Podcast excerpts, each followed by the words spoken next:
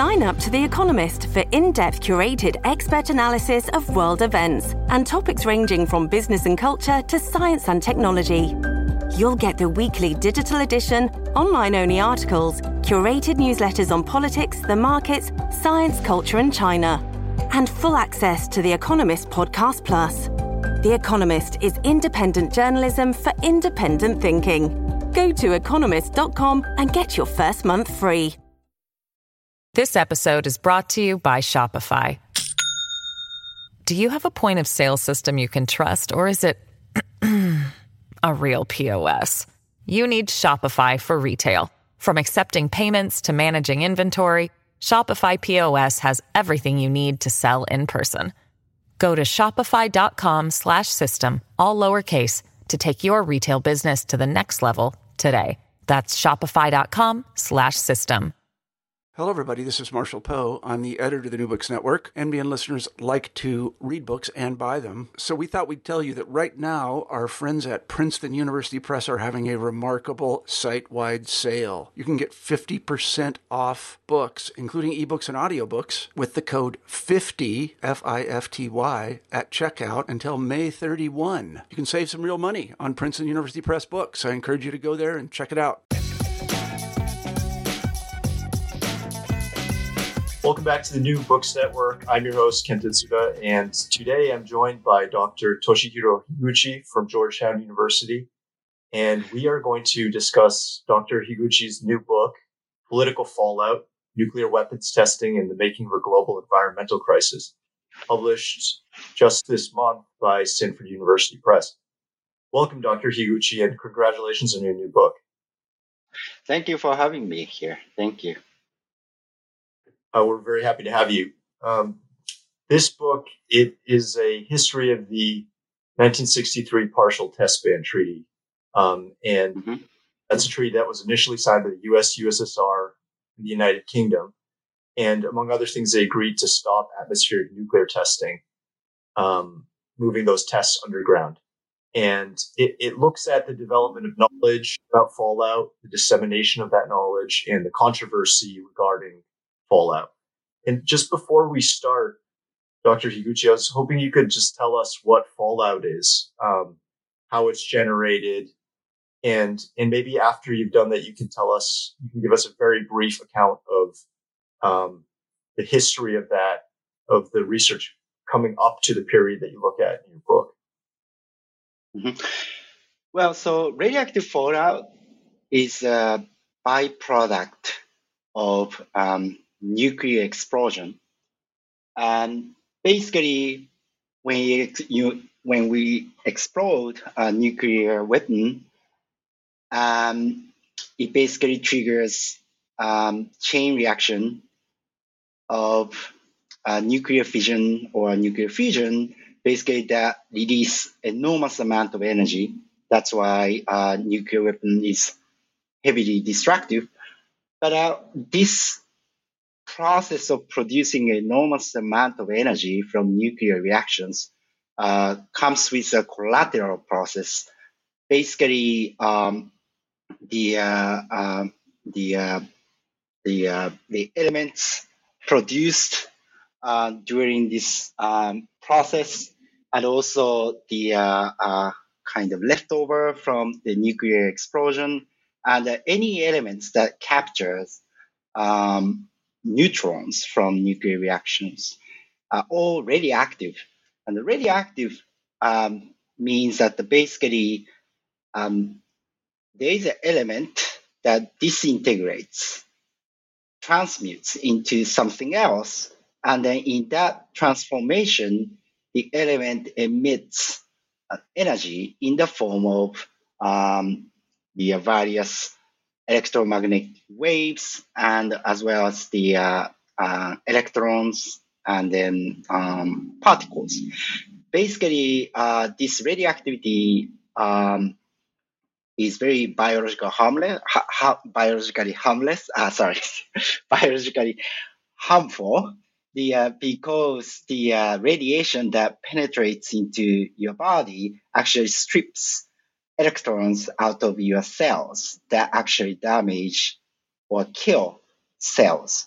So radioactivity comes from nuclear reactions, and then when the nuclear weapon um, explodes, uh, then actually it scatters this radioactivity uh, in large uh, areas. Um, a small portion of it actually falls out onto the ground near uh, ground zero, um, the point of detonation. But uh, a majority of the uh, radioactivity um, got dispersed widely um, over uh, really uh, large areas in long distance, and then eventually fell out, settled onto the ground. So the uh, my book is about this global fallout, um, as opposed to the local fallout that you might have heard before.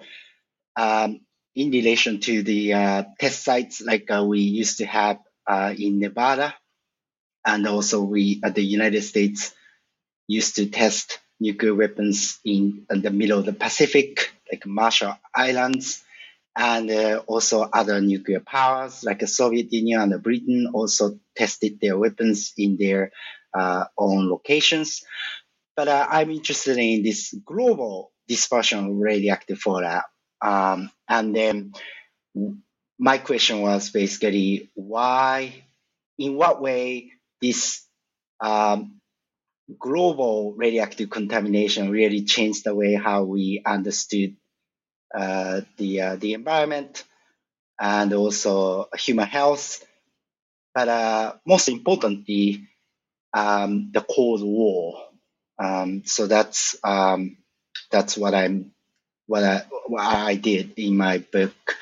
So basically, I stumbled upon this subject um, as an undergrad, sorry, undergraduate student uh, when I was still back in Japan. Um, I I was born and I grew up in Japan, a suburb of Tokyo, until 23 years old. So I spent my college years there.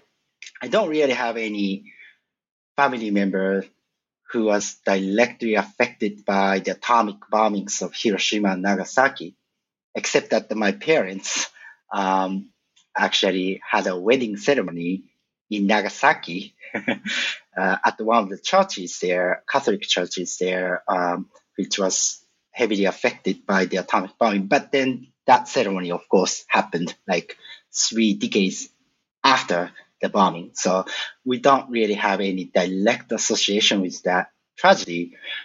But um, I recalled in my preface to the book that the uh, um, there are there are many cultural events and the moments that the uh, I came to learn about the tragedy of Hiroshima and Nagasaki, and um, my dad uh, is electric engineer, and he he now retires, but he went to many countries to assist uh, economic development. So that kind of a combination of um, the uh, my interest in international peace and security and uh, my awareness of the atomic tragedy that befell Hiroshima and Nagasaki really got me um, interested in studying uh, nuclear affairs. Um, so when I went to college, basically I approached this problem in a fairly traditional way that is um, basically as an instance of the uh, arms race and uh, international crisis, and then how we avoided nuclear catastrophe. Um, so at college and also even after I moved to the States, uh, United States, um, as an international student uh, to pursue master's thesis. Uh, I basically studied uh, nuclear weapons problem from the point of view of uh, national security and the uh, nuclear disarmament in a very typical sense.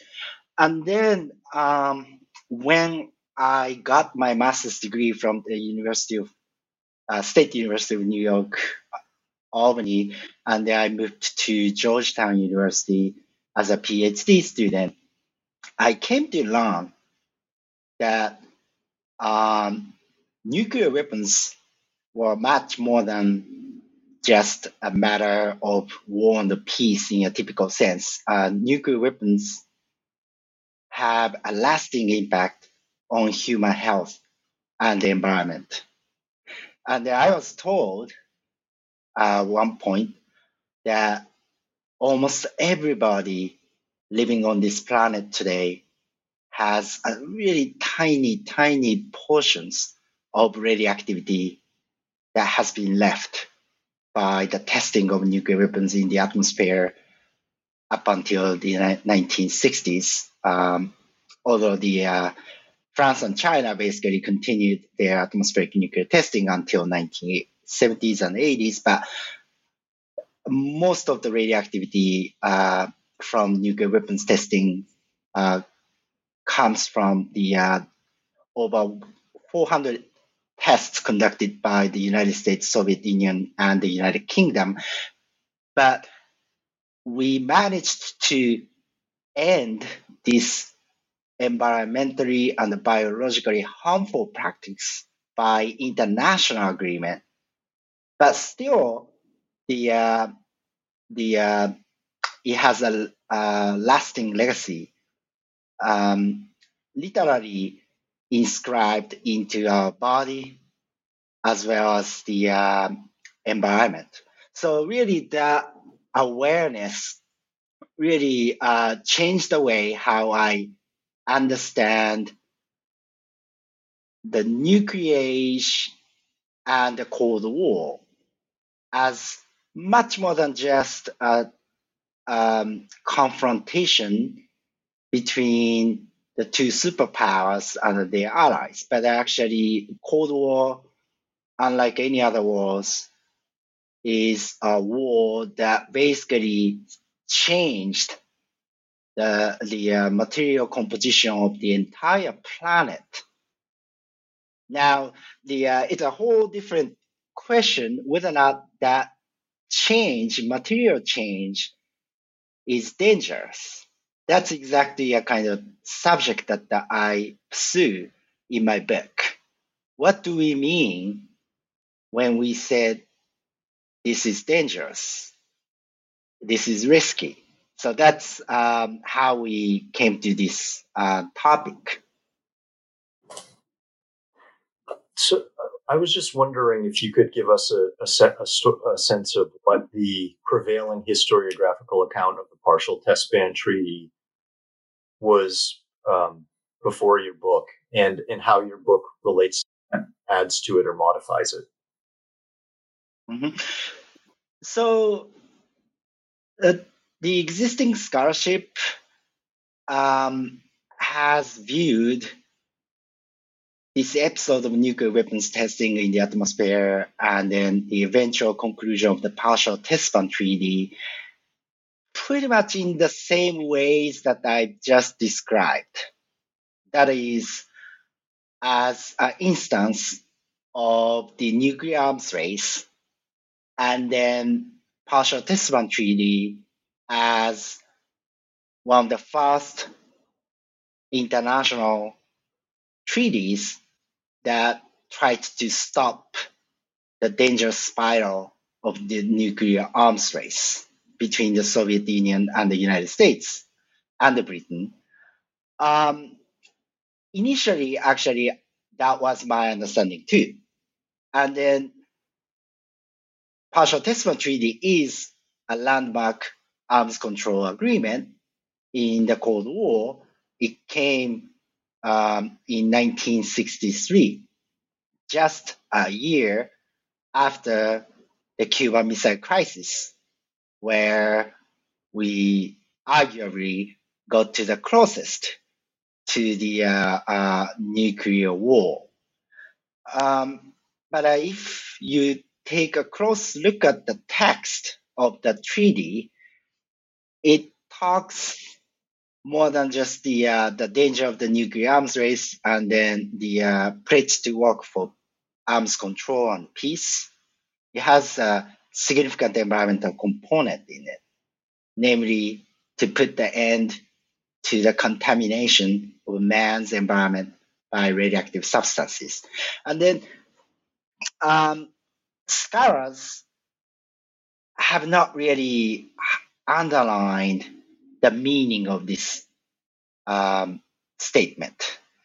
Uh, scholars have noticed that the radioactive fallout and its subsequent controversy over its alleged harm did uh, stimulate public opposition around the world to the continuous testing of nuclear weapons in the atmosphere.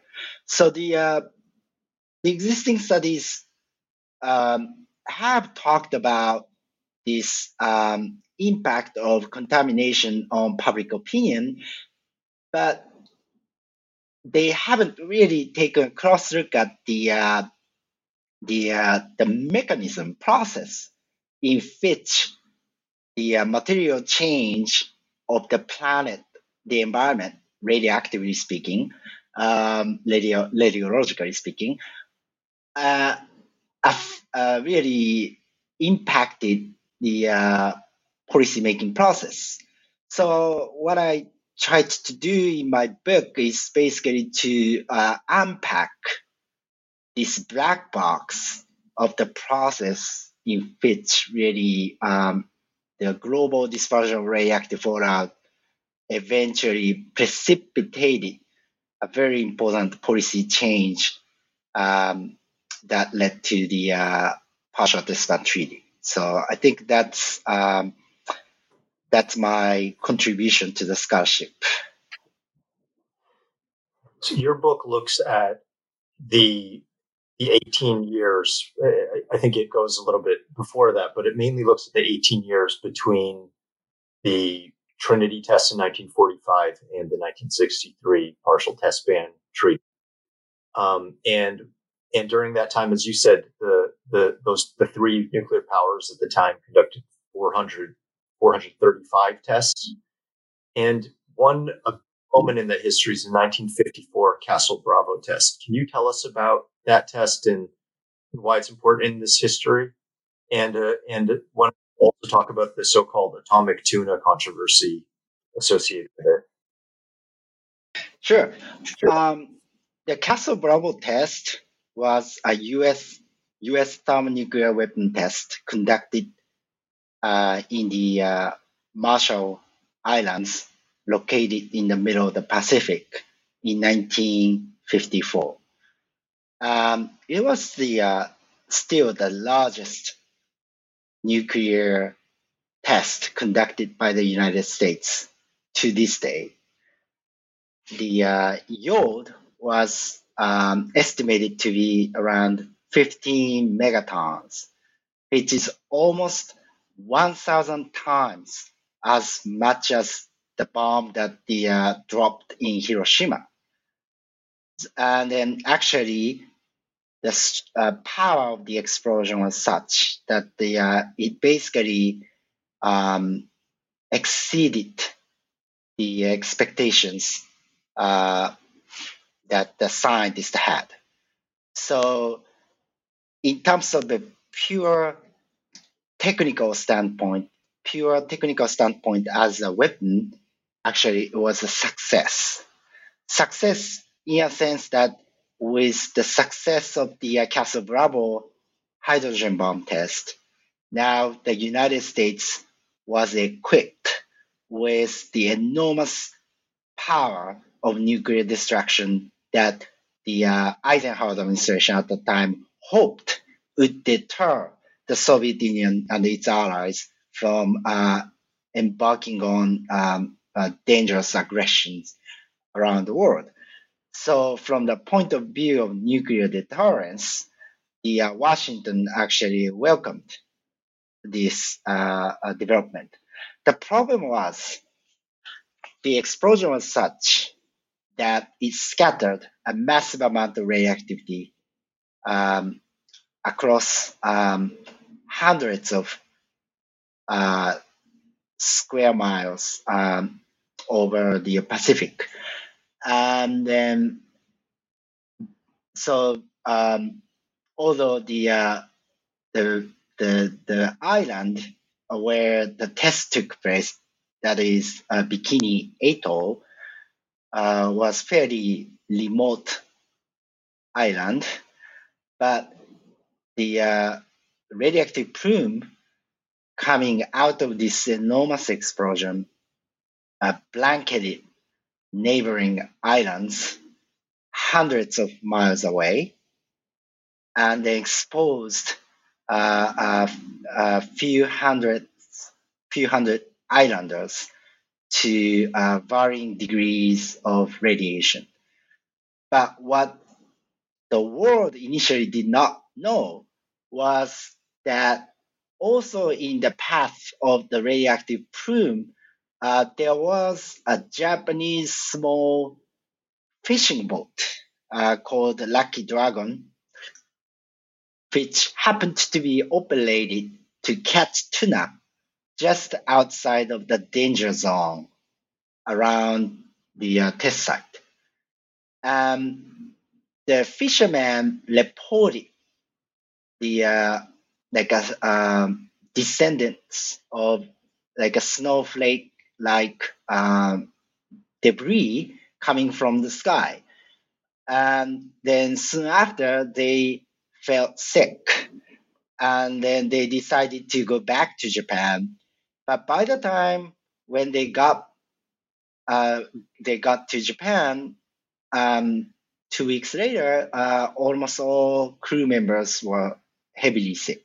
Uh, so that uh, broke the news about the um, the uh, radioactive fallout coming from the Castle Bravo test, and then one of the uh, crew members eventually died, and then that really shocked uh, the Japanese, but also the entire world. Um, but actually, what really um, scared people in Japan was the uh, the tuna um, coming from the Pacific. The lucky dragon was the fish to catch tuna, and then uh, the uh, tuna cargo, cargo uh, was immediately impounded. But the uh, but consumers um, worried about the possible contamination of any fish coming from the Pacific Ocean. And then to really reassure yeah, anxious consumers in Japan and also uh, in the United States, where uh, the um, tuna um, was imported from Japan to create the uh, you know canned tuna. The Japanese government decided to uh, install the rigorous radiological inspection of tuna. Um, well, what happened was the uh, the uh, no one really knew um, the actual extent of radioactive contamination from the uh, test, and no one really knew to what extent uh, radioactivity in fish could be harmful. So in my book, I I discuss this uncertainty about both the extent of contamination and its harmfulness, and then show how US and Japanese government officials and their scientific advisors tried to figure out the uh, radiological standards for the uh, inspection of tuna. Initially, the United States uh, basically tried to um, reassure the Japanese by saying that the, there's there was no widespread contamination, And then, um, so based on that idea, the Japanese government decided to adapt the most stringent standard for the inspection to reassure the consumers. But the uh, it turned out to be that the uh, um, many you know uh, species of fish, especially tuna and others also coming from the mid Pacific, did contain detectable amounts of radioactivity, and that exceeded the uh, inspection standards. So suddenly, the tuna that the uh, Japanese fishermen took back from the Pacific became radioactive according to the administrative standards, which again does not necessarily mean that it was inherently or immediately dangerous.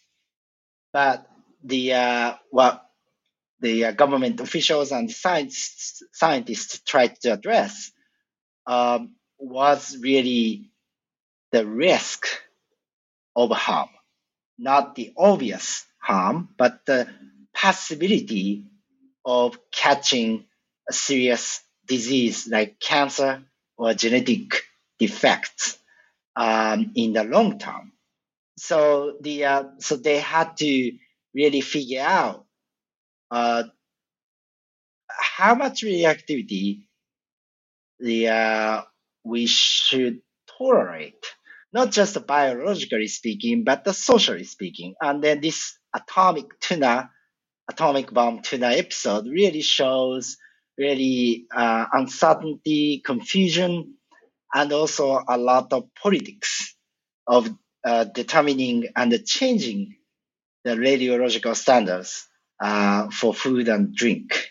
So that was the uh, that is the story of the uh, Castle Bravo test and the atomic bomb tuna. Yeah. You, your book goes into a lot of detail, um, and and listeners have to um, read the book itself to get the full story. But I was hoping that along the lines you're just describing, you could contrast the U.S. and Soviet governments' development of knowledge about those risks and and their reactions to others' developments during that period, 1945 to 1963. Mm. Right. Yes. Uh, my book is international in scope.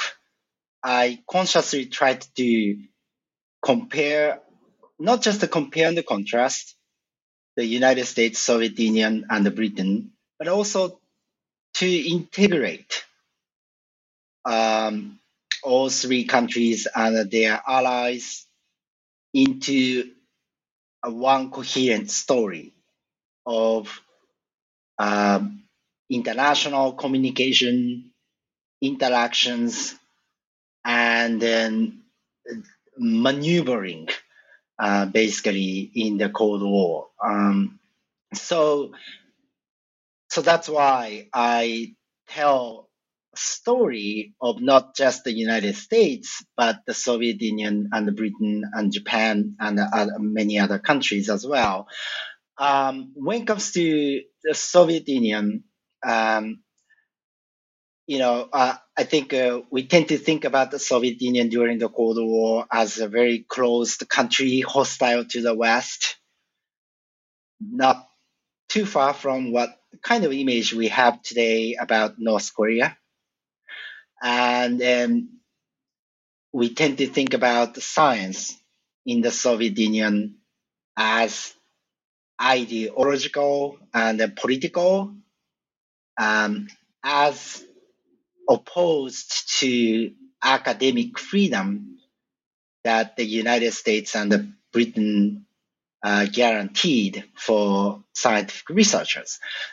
But now we know, based on the recent studies about sciences during the Cold War, that the science um, during the Cold War in these superpowers um, actually was heavily under the influence of um, national security state. So the Soviet Union was not the only country that really put science under political control. The United States and Britain, in their own ways, and then more often by incentive than coercion, but nevertheless do the, did the same thing. That means that the basically to mobilize science for national security purposes. Um, so my story basically takes a step further, saying that the Cold War did not just bring about conversion, uh, sorry, the uh, convergence between the different political economic regimes, but the uh, Cold War by producing radioactive fallout that scattered all around the world also um, uh, brought these scientific researches in the US, Britain, and the Soviet Union into grow, greater synchronization. Uh,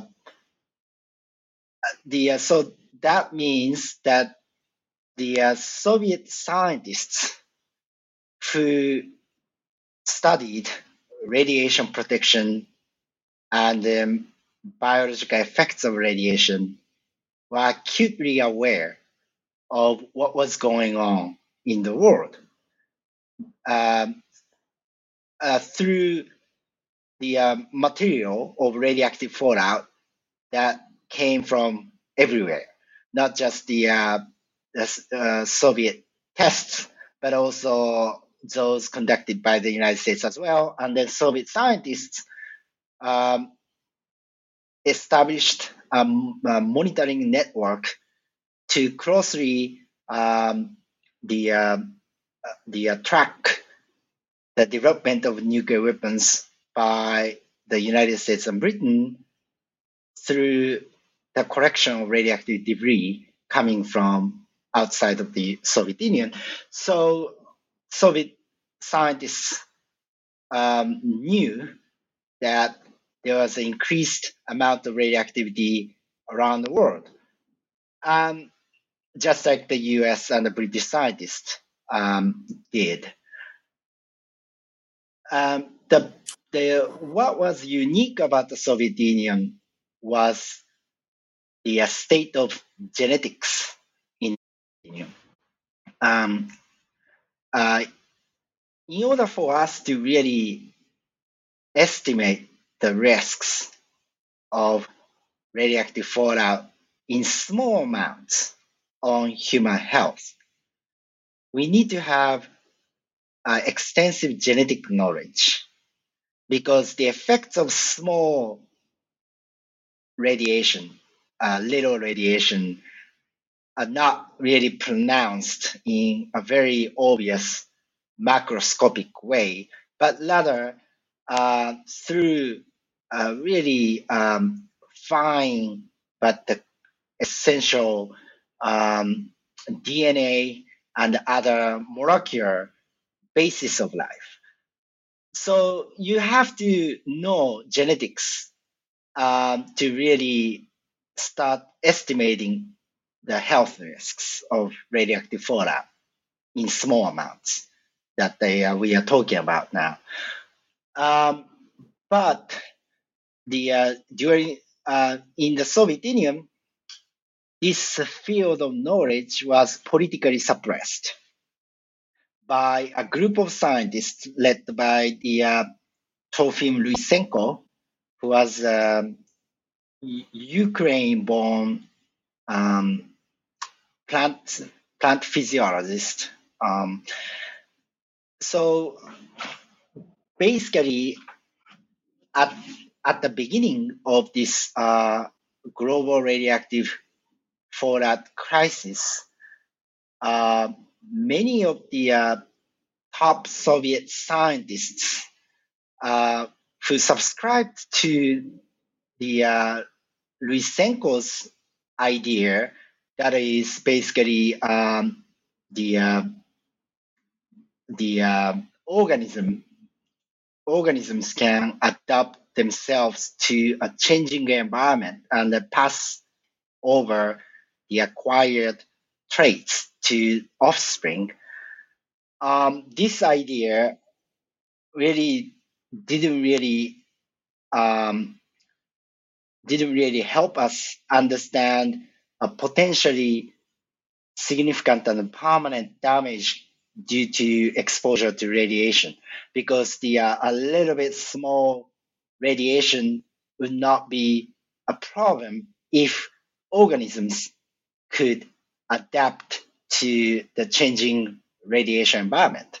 So this idea of Lysenkoism really uh, prevented Soviet scientists uh, from really understanding the potential problem of radioactive fallout uh, disseminated around the world. And this had a political um, implication because the uh, the Kremlin uh, desperately wanted to stop the nuclear weapons that was very costly and then something that they knew that, that they could lose. Uh, but the Kremlin could not really understand and mobilize public opinion against nuclear weapons testing because the uh, the um, its scientific advisors could not really explain why uh, small amounts of radioactivity were bad. So basically, the scientists in the Soviet Union um, critical of Lysenko uh, seized the moment and then uh, tried to demonstrate the utility of their genetic knowledge uh, to the Kremlin through a large scale propaganda campaign in support of the uh, nuclear weapon test ban. Um, so, what my book shows about the Soviet Union and its relations with the so- uh, United States is that this really in the age of the uh, global radioactive contamination, and then in the age of the global Cold War, the Soviet Union and its scientists were not really apart from the rest of the world. Actually, Soviet Union was pretty much in part of this um, global story.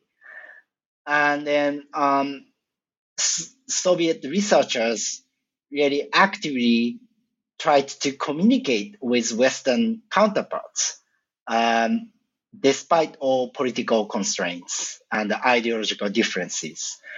And then in the end, um, Soviet scientists also played a key role in persuading the Kremlin to uh, uh consider a nuclear test ban. Um, so I think um, what my book is doing is basically to really bring the Soviet Union back into this global history. This episode is brought to you by Shopify. Do you have a point of sale system you can trust, or is it a real POS? You need Shopify for retail. From accepting payments to managing inventory, Shopify POS has everything you need to sell in person. Go to shopify.com slash system, all lowercase, to take your retail business to the next level today. That's shopify.com slash system. Just a follow-up question on, on that point. Um, so your book is part of this um, more recent trend of questioning the the overly simplistic binary view between the intellectual freedom of the West and the ideological control of science in the Soviet Union. But I, I, I just I noticed in reading your book that when the there the Soviet scientific establishment wasn't monolithic, and there were these dissenting voices, um, the geneticists who pointed out the, um, frankly, the stupidity of Lysenkoism. that went through the state right? And and so if you look at the chapters in which you're addressing uh, the West, the United States, and and the UK for the most part, um, there's it seems like civil society and even individual scientists um, they were able to present their views publicly. Of course, many times against a reluctant government that maybe would have wanted to have the same ideological control that the the Kremlin had. But there was a civil society had a role in the West that doesn't seem to um, translate to the Soviet Union, at least um, from my my reading of your book. I was wondering if that is right, and if that how that bears on this um, in in in putting together this more complex picture of the contrast between the U.S. and Soviet Union. Uh, you are you are absolutely correct about the uh, difference in terms of the civil society, um, and then its its political consequences. Yes, um, the scientists in the United States and Britain did enjoy a much greater degree of freedom to speak up um, against the uh, dangers of radioactive fallout. So that is true. But also, my book shows that uh, the debate in the public sphere uh, was not really enough to really move the things forward. Uh, precisely because of the uh, the uncertainty and then controversial value judgments involved in the risk assessment of radioactive fallout.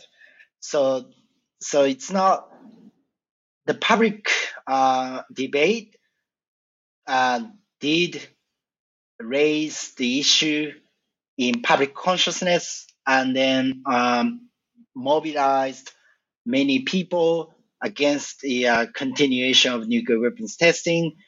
But the public debate itself alone did not really put the end to the controversy. If any, actually that created the stalemate and the confusion because you have one set of state scientists who said that, that it's dangerous. You have the another set of scientists who said it's safe. I think we see this kind of a, a cacophony of the scientific voice in almost any instance uh, that involves radioactive accidents today, like uh, that happened in Fukushima, for example. You know, um, um, you know, that is a pretty much product of the inherent uncertainty and also inevitability, inevitability to make some certain value judgments um, when it comes to a small doses of radiation. Because the kind of risk that we are talking about uh, is not obvious immediate and present danger to human body, but potential long-term damage, which can be expressed only uh, in terms of probabilistic um, probabilities. Sorry, probabilities. So anyway, um, so that means that the uh, the existence of civil society is crucial for the opening or reopening of the politics of risk. And it definitely helped us to put into question a kind of safety claim made by the government authorities that the uh, radioactive fallout scattered around the around the world was safe. What do we mean by saying it's safe? But that conversation did not really bring the uh, uh, controversy to the end. So the, my book also shows that the uh, the role of organized expertise, that is, um, scientific committees assembled to study the question and then uh, compile uh, authoritative, definitive account of the uh, problems involved. So, in that sense, um, the uh, the United States and the Britain were not the only countries that really contributed to the transformation of the understanding through scientific communities. Actually, Soviet scientists and the Japanese scientists, for that matter, also made significant contributions to really um, scientific reviews uh, conducted by the United Nations and other related bodies.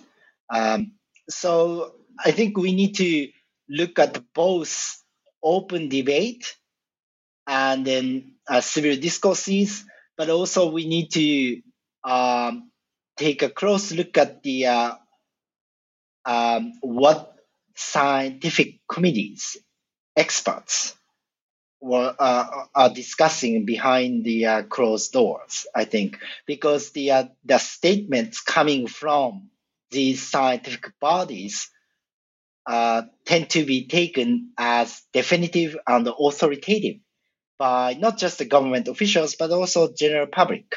So the uh, we we tend to listen to um, like a prestigious scientific body uh, uh, articulating its uh, view about the uh, problems like uh, climate change and others, uh, despite the ongoing controversy, right?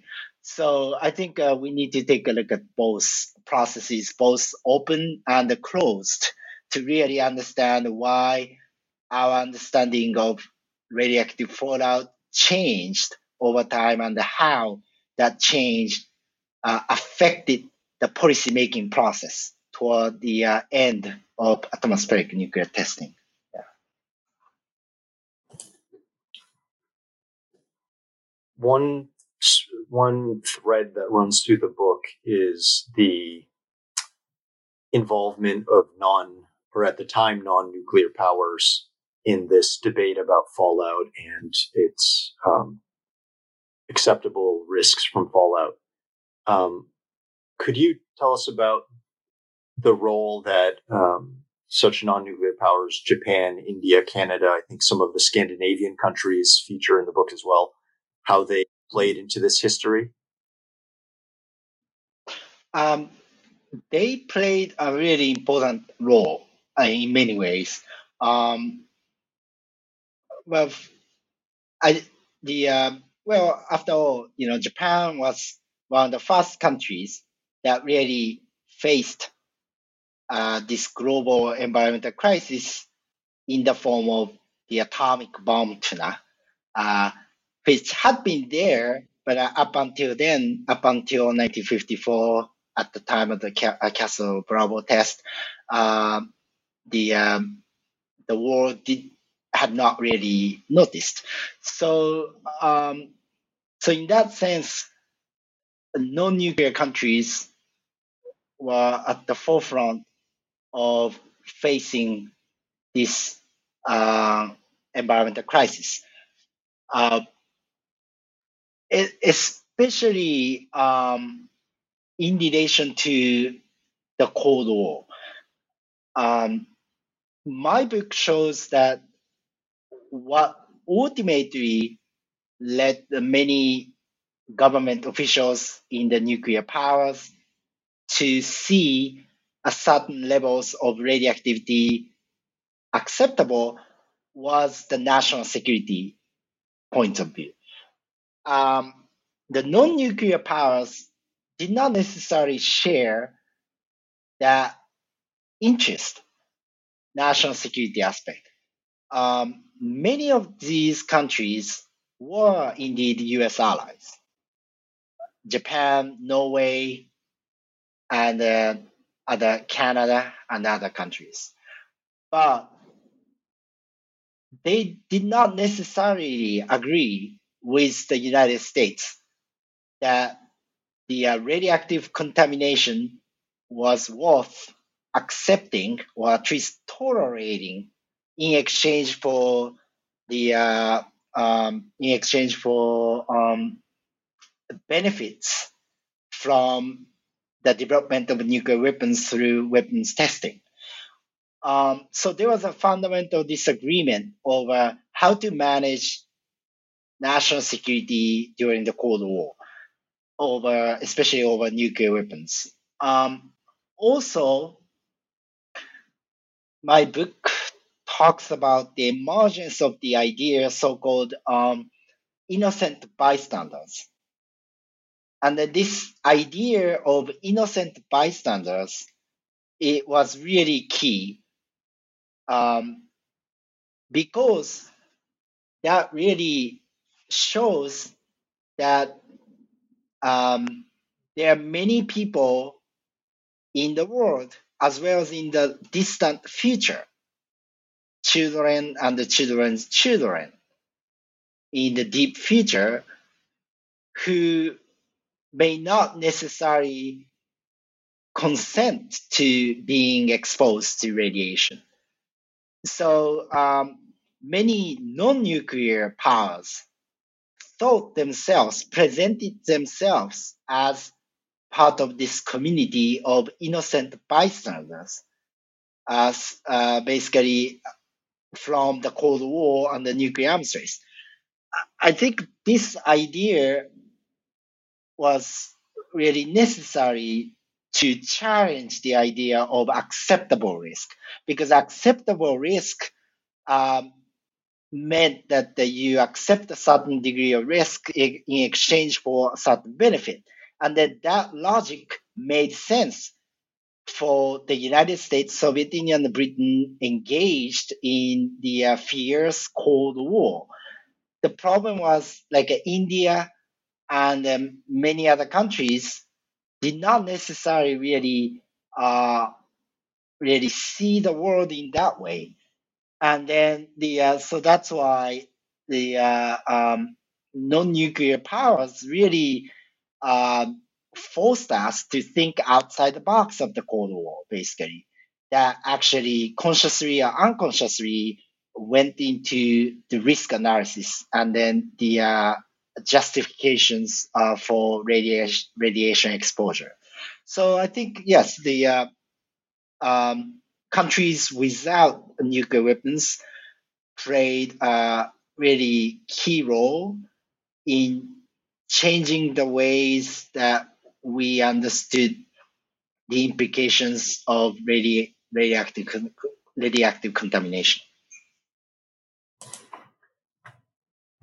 You you argue that the partial test ban treaty ironically made the it didn't slow the nuclear arm, arms race down at all, um, but it made it sustainable. And I was wondering, in what sense um, did the nuclear arms race in the Cold War generally become sustainable? What what became sustainable?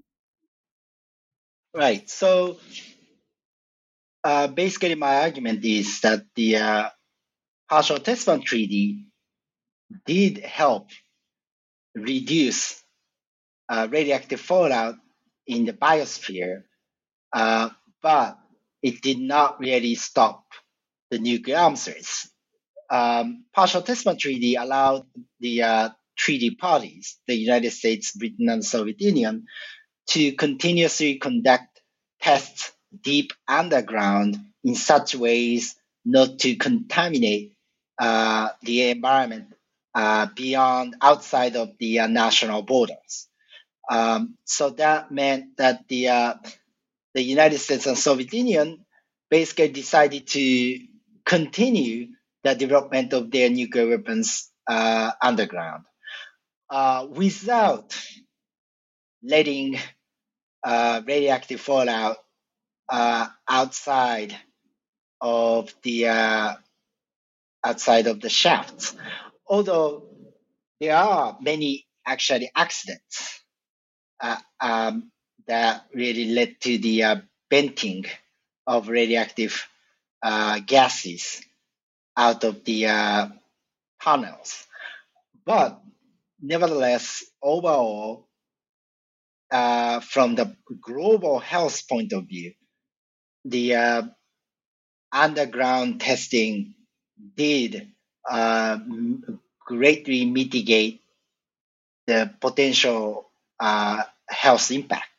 So, um, so in that sense, um, partial test ban treaty uh, made the subsequent nuclear arms race more environmentally sustainable. Um, obviously, um, you may notice a little bit irony in it. the uh, because obviously the nuclear arms race was a very dangerous way to sustain peace. So the uh, whether or not it, it was a, a, really sustainable solution for international peace was really a, a burning question, um, even at the time. But nevertheless, it was a material fact that the uh, the end of atmospheric nuclear testing did remove the the um, most, not all, but uh, most of the uh, biological and the environmental effects of nuclear explosions um, from the biosphere. Now, that sustainability actually also concealed other environmental and uh, biological effects of the nuclear weapons enterprise as a whole. The uh, United States and the Soviet Union continuously mined uranium, processed uranium, which is very toxic in the process, and then manufactured warheads, deploy them, and they eventually try to uh, find a place to dispose of the uh, uh, nuclear materials, like a nuclear waste. Now, this entire process is uh, really dangerous, and then, but the uh, by stopping nuclear testing in the atmosphere, basically the partial test ban treaty uh, deprived this whole process of visibility. So that means that the uh, although it is true that the uh, treaty did remove a chunk of radioactivity arise, uh, arising from this process in terms of the uh, radioactive fallout from nuclear explosion, but it also permitted um, the uh, continuation of the nuclear weapons development in many ways, and then each activity still has um, a tremendous environmental and biological impact. So, um, me saying that the, this um, treaty made the uh, arms race uh, sustainable has a double meaning, meaning that sustainable in terms of the uh, the reduction of fallout emissions, which is environmentally sustainable, but also sustainable in a sense that the, uh, it allowed arms race to go without uh, being um, under scrutiny by the public, uh, the general public about the uh, its biological and environmental costs. So, regarding that first um, form of sustainability, I wonder whether I wonder whether that's um, if the net environmental effect of the partial test ban treaty is in fact sustainable. If if it did in fact allow for the acceleration of the nuclear arms race, and given the the actual harms that have gone to the environment from the continuation of that arms race, plus the risk of um, huge environmental catastrophic risks that come from that arms race. Um, I wonder if the net effect, in fact, is if, if it was an improvement at all. That's really a really interesting question, and then um, I agree that partial ban treaty might have um, made the the nuclear yeah the development of nuclear weapons even more uh, deadly in its total magnitude um, we continuously piled up more and more nuclear weapons. We ended up having tens of thousands of nuclear warheads in the middle of the Cold War, around 60s and 70s. Um, so in that sense, yes, the uh, the Partial Test Ban Treaty, which came in 1963, earlier part of the Cold War, actually might have even permitted the uh, continuous increase of the overall nuclear harm, um, both real and the potential, uh, in the long run. That, that that's very um, interesting way to think about this uh, whole episode. Uh, but I would say um, the partial Ban treaty also did help us to really to uh, to basically um, address the problem of nuclear arms race uh, more holistically. So that means that the uh, uh, this treaty paved the way for other nuclear arms control initiatives. Um, so, in that sense, I think partial Test Ban treaty uh, might have helped um, cap the uh, nuclear arms race, if not really stop the entire uh, the competition. Um, but now, what we are trying to do here is basically uh, comparing uh, uh, different components of the nuclear weapons enterprise, as well as we are talking about the difference in terms of the uh, scope, uh, reach, and then also who's going to be at risk for what. Um, so this um, this is a kind of conundrum that the uh, uh, people back then faced, and then uh, we still face today. So the uh, but I think it is very productive to think about uh, both short term and long term um, the uh, implications of the partial Ban treaty and also the redistribution of risks among different different groups of people and the different parts of the world. So I think the uh, uh, if we think about uranium miners, of course, partial Test Ban treaty did not really help. If not, uh, if any, maybe might have increased the demand for uranium for uh, nuclear deterrence. So but uh, if you think about the uh, um, kids growing up drinking milk that contained radioactivity in it, then maybe you know partial Ban treaty did reduce uh, risk uh, to some extent. So. Well, uh, Dr. Higuchi, we're really grateful for um, taking you taking the time to discuss your book with us. And, and um, I'm wondering what what are you currently working on? What's your next project after this um, this book?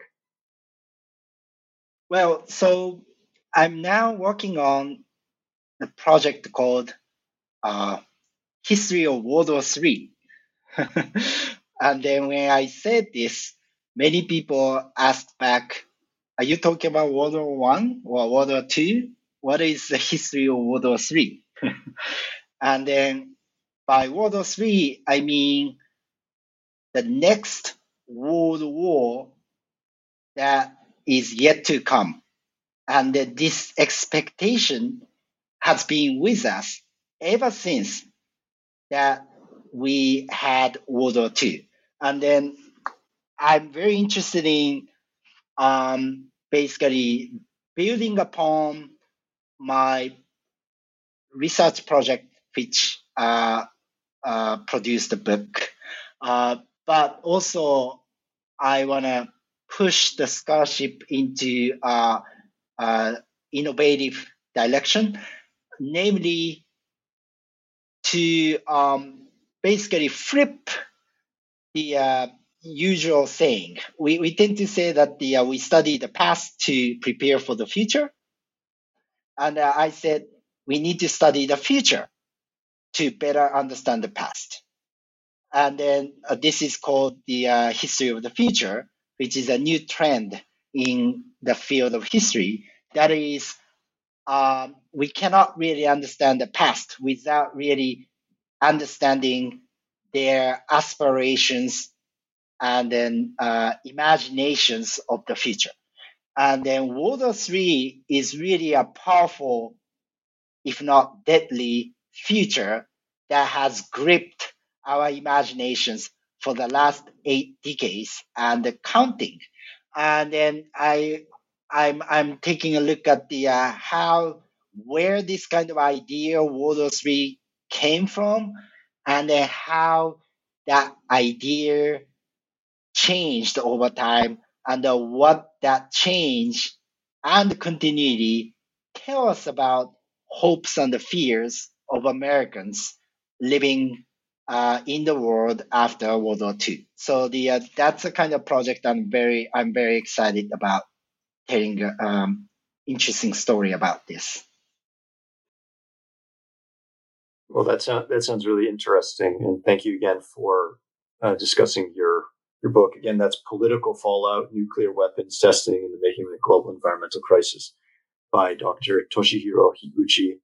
Um, and thank you, and um, we'll we'll join you again in the New Books Network. Thanks. Thank you so much.